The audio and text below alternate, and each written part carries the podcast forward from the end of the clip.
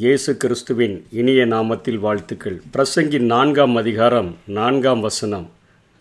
மனுஷன் படும் எல்லா பிரயாசமும் பயன்படும் எல்லா கிரியையும் அவன் அயலானுக்கு பொறாமைக்கு ஏதுவாயிருக்கிறதை கண்டேன். இதுவும் மாயையும் மனசுக்கு சஞ்சலமுமாய் இருக்கிறது என்று சொல்லி இங்கே பிரசங்கியாகிய சாலமோன் ஒரு காரியம் தன்னுடைய மனதுக்கு மாயையாக மனசுக்கு சஞ்சலமாக இருந்ததை குறிப்பிடுகிறதை பார்க்கிறோம். மனுஷன் படும் எல்லா பிரயாசமும். அவரே மனுஷன் எப்படி பிரயாசப்படுகிறான் என்று சொல்லி பிரசங்கி ரெண்டாம் அதிகாரம் இருபத்தி ஓராம் வசனத்தின் முன்பகுதியில் சொல்கிறார் ஒருவன் புத்தி யுத்தி நிதானத்தோடு பிரயாசப்படுகிறான். அப்படி பிரயாசப்படுகிற மனிதன் அவனுக்கென்று ஒரு கோல் ஒரு அச்சீவ்மெண்ட் அவனுக்கென்று அதில் அந்த கிரியைகளினால் பலன் கிடைக்கிறது. அப்படிப்பட்ட அந்த கிரியைகளினால் கிடைக்கிற பலன் அவன் பெற்றுக்கொள்ளும் பொழுது அதை பக்கத்திலிருந்து பார்க்கிற அவன் அயால அயலாகத்தான் அவன் மேலே பொறாமைப்படுகிறதை கண்டேன். பிரயாசப்பட்டது ஒருவன் அதற்கேற்ற பலன் அவனுக்கு கிடைத்திருக்கிறது. ஆனால் அவனுடைய அயலானுக்கோ அந்த பிரயாசத்தின் பலனை பெற்றவன் மேலே பொறாமை வருதே? ஏன் வருது? நியாயமில்லாமல் பொறாமப்படுறானேன்னு சொல்லி அதை நினைக்கும் பொழுது அது எனக்கு மனசுக்கு சஞ்சலமாக இருந்தது மாயையாக இருந்தது என்று சொல்லுகிறதை பார்க்கிறோம். ஆதியாகமம் நாலாம் அதிகாரம் நான்காம் வசனத்தில் கிட்டத்தட்ட அதாவது மூன்றாம் வசனத்திலிருந்து எட்டாம் வசனம் வரையிலும் அங்கே ஆபேல் காயினுடைய கதை எழுதப்பட்டிருக்கிறதை பார்க்கிறோம். காயின் நிலத்தின் கனிகளை ஆண்டவருக்கு காணிக்கையாக கொண்டு வருகிறான். ஆபேல் ஆடு மேய்க்கிறவனாக இருக்கிறபடியினால் அவன் மந்தையினுடைய தலையீற்றுகளிலும் அவைகளில் கொழுமையானவைகளிலும் சிலவற்றை கொண்டு வந்தான் என்று சொல்லி அவர்களுடைய அந்த காணிக்கை படைக்கிற காரியங்களிலே கொஞ்சம் வித்தியாசம் இருக்கிறதை பார்க்கிறோம். அவன் நிலத்தின் கனிகளை பொதுவாக நிலத்தின் கனிகளை கொண்டு வந்தான் என்று போடப்பட்டிருக்கிறது.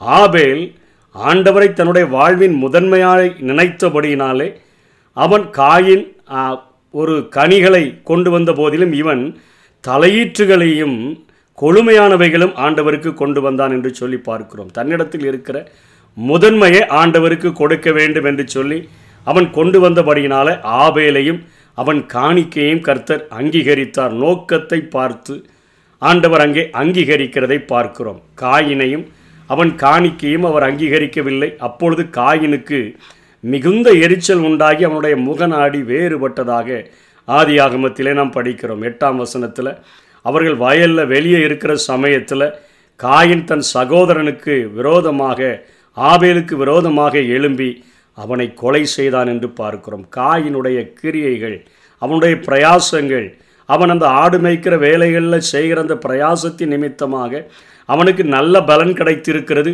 அதில் முதன்மையானவைகளை அங்கே ஆண்டவருக்கு கொண்டு செலுத்தும் பொழுது அவனுடைய சகோதரன் அங்கே அவன் மேலே பொறாமைப்படுகிறவனாக காணப்படுகிறான். கடைசியில் அந்த பொறாமை மிகுதியாகி அங்கே தன்னுடைய சகோதரனை கொலை செய்கிற அளவிற்கு அந்த காரியங்கள் வளர்ந்து விடுகிறதை பார்க்கிறோம். இன்றைக்கும் பொறாமை நிறைந்த உலகத்திலே வாழ்கிறோம்.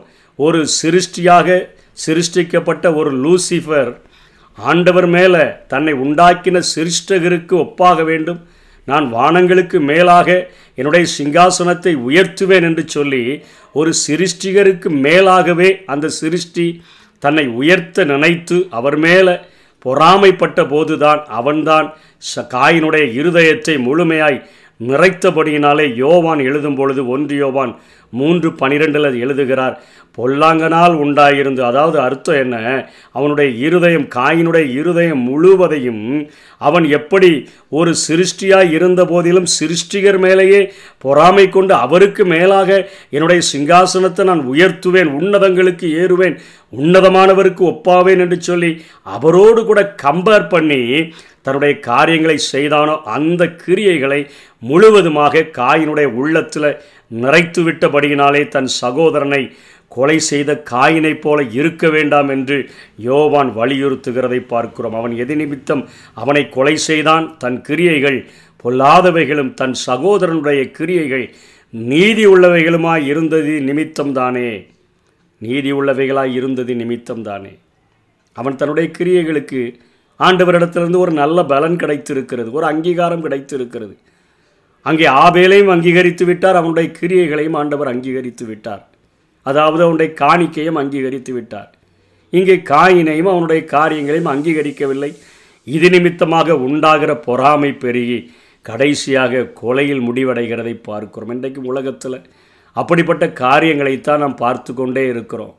இதை கொஞ்சம் இன்னும் ஆழமாக புரிந்து கொள்கிறதுக்கு ஒரு அழகான ஒரு கதை ஒன்றை சகோதரி ஒருவர் வாட்ஸ்அப்பில் அனுப்பின ஒரு கதையை பார்த்தோன்னு சொன்னால் இன்னும் ஆழமாக இந்த காரியங்களை புரிந்து கொள்ளலாம். ஒரு வீட்டு வாசலில் ஒரு பிச்சைக்காரன் நின்று கொண்டு அம்மா தாயே ஏதாவது தர்மம் பண்ணுங்கன்னு சொல்லி ஒரு வீட்டு வாசலில் நின்று கொண்டு அவன் அங்கே யாசித்து கொண்டிருந்தான். அதாவது பிச்சை கேட்டு கொண்டிருந்தான்.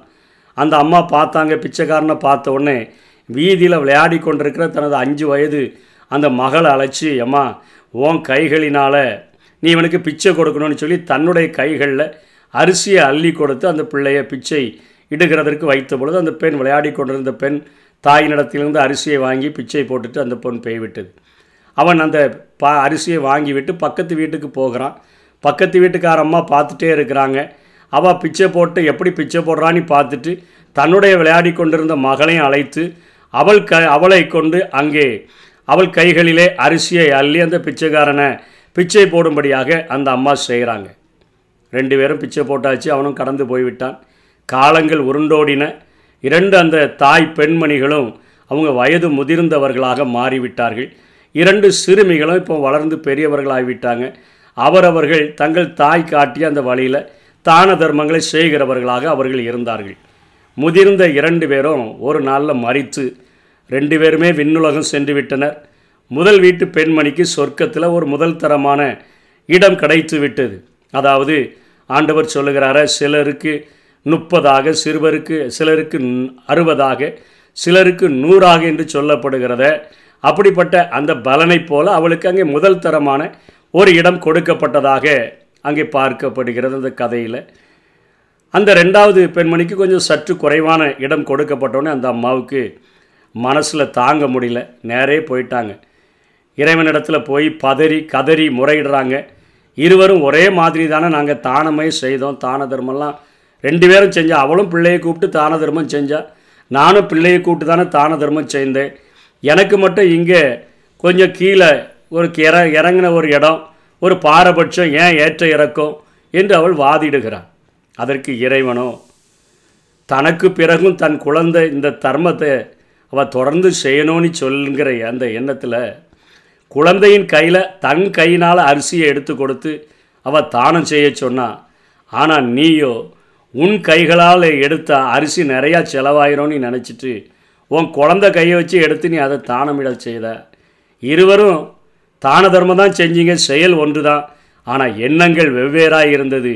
அவளோ தன்னுடைய பிள்ளை மீண்டும் இப்படிப்பட்ட ஒரு குணத்தில் வளரணும் தான தர்மத்தில் வளரணும்னு சொல்லி தன்னுடைய கைகளில் அள்ளி அவள் கொடுத்தாள். நீயோ உன் குழந்தையினுடைய கையில் அள்ளி எடுத்து தான தர்மம் செய்ய வைத்தாய். இருவருடைய செயல் ஒன்று ஆனால் எண்ணங்கள் வேற வேற.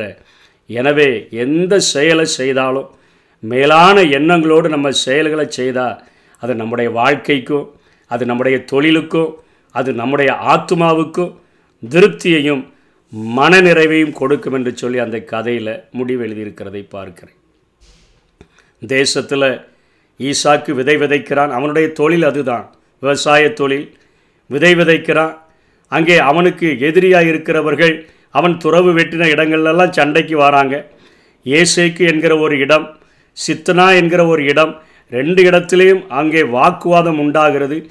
அவன் கடந்து போய்விட்டு அவன் உள்ளத்தில் ஆண்டவரை நோக்கி அவன் அவன் ஆண்டவரை எதிர்பார்த்து வாழ்கிறவனாக இருந்தபடியினால அவன் எல்லாவற்றையும் விட்டு கொடுத்து திரும்ப போய் ஒரு இடத்துல துறவுகளை தோண்டி விதை விதைக்கிறான். ஈசாக்கு விதை விதைக்க மட்டும்தான் செய்தான். ஆண்டவர் நூறு மடங்கு பலனை அவனுக்கு கட்டளையிட்டார். இந்த உலகத்தில் பிரயாசம் யுத்தி புத்தி நிதானம் எல்லாவற்றையும் கடைபிடித்து நாம் விசுவாசத்தோடு கூட பிரயாசப்பட வேண்டியது நம்முடைய கடமை. பலன் தருகிறவர் அவர். நிறைவான மனதோடு கூட ஒரு நல்ல இருதயத்தோடு கூட காரியங்களை செய்யும் பொழுது நம்முடைய வாழ்க்கையில் ரெகோபோத்தை கட்டளையிடுகிறதற்கு ஆண்டவர் இன்றைக்கும் உண்மை உள்ளவராக இருக்கிறார்.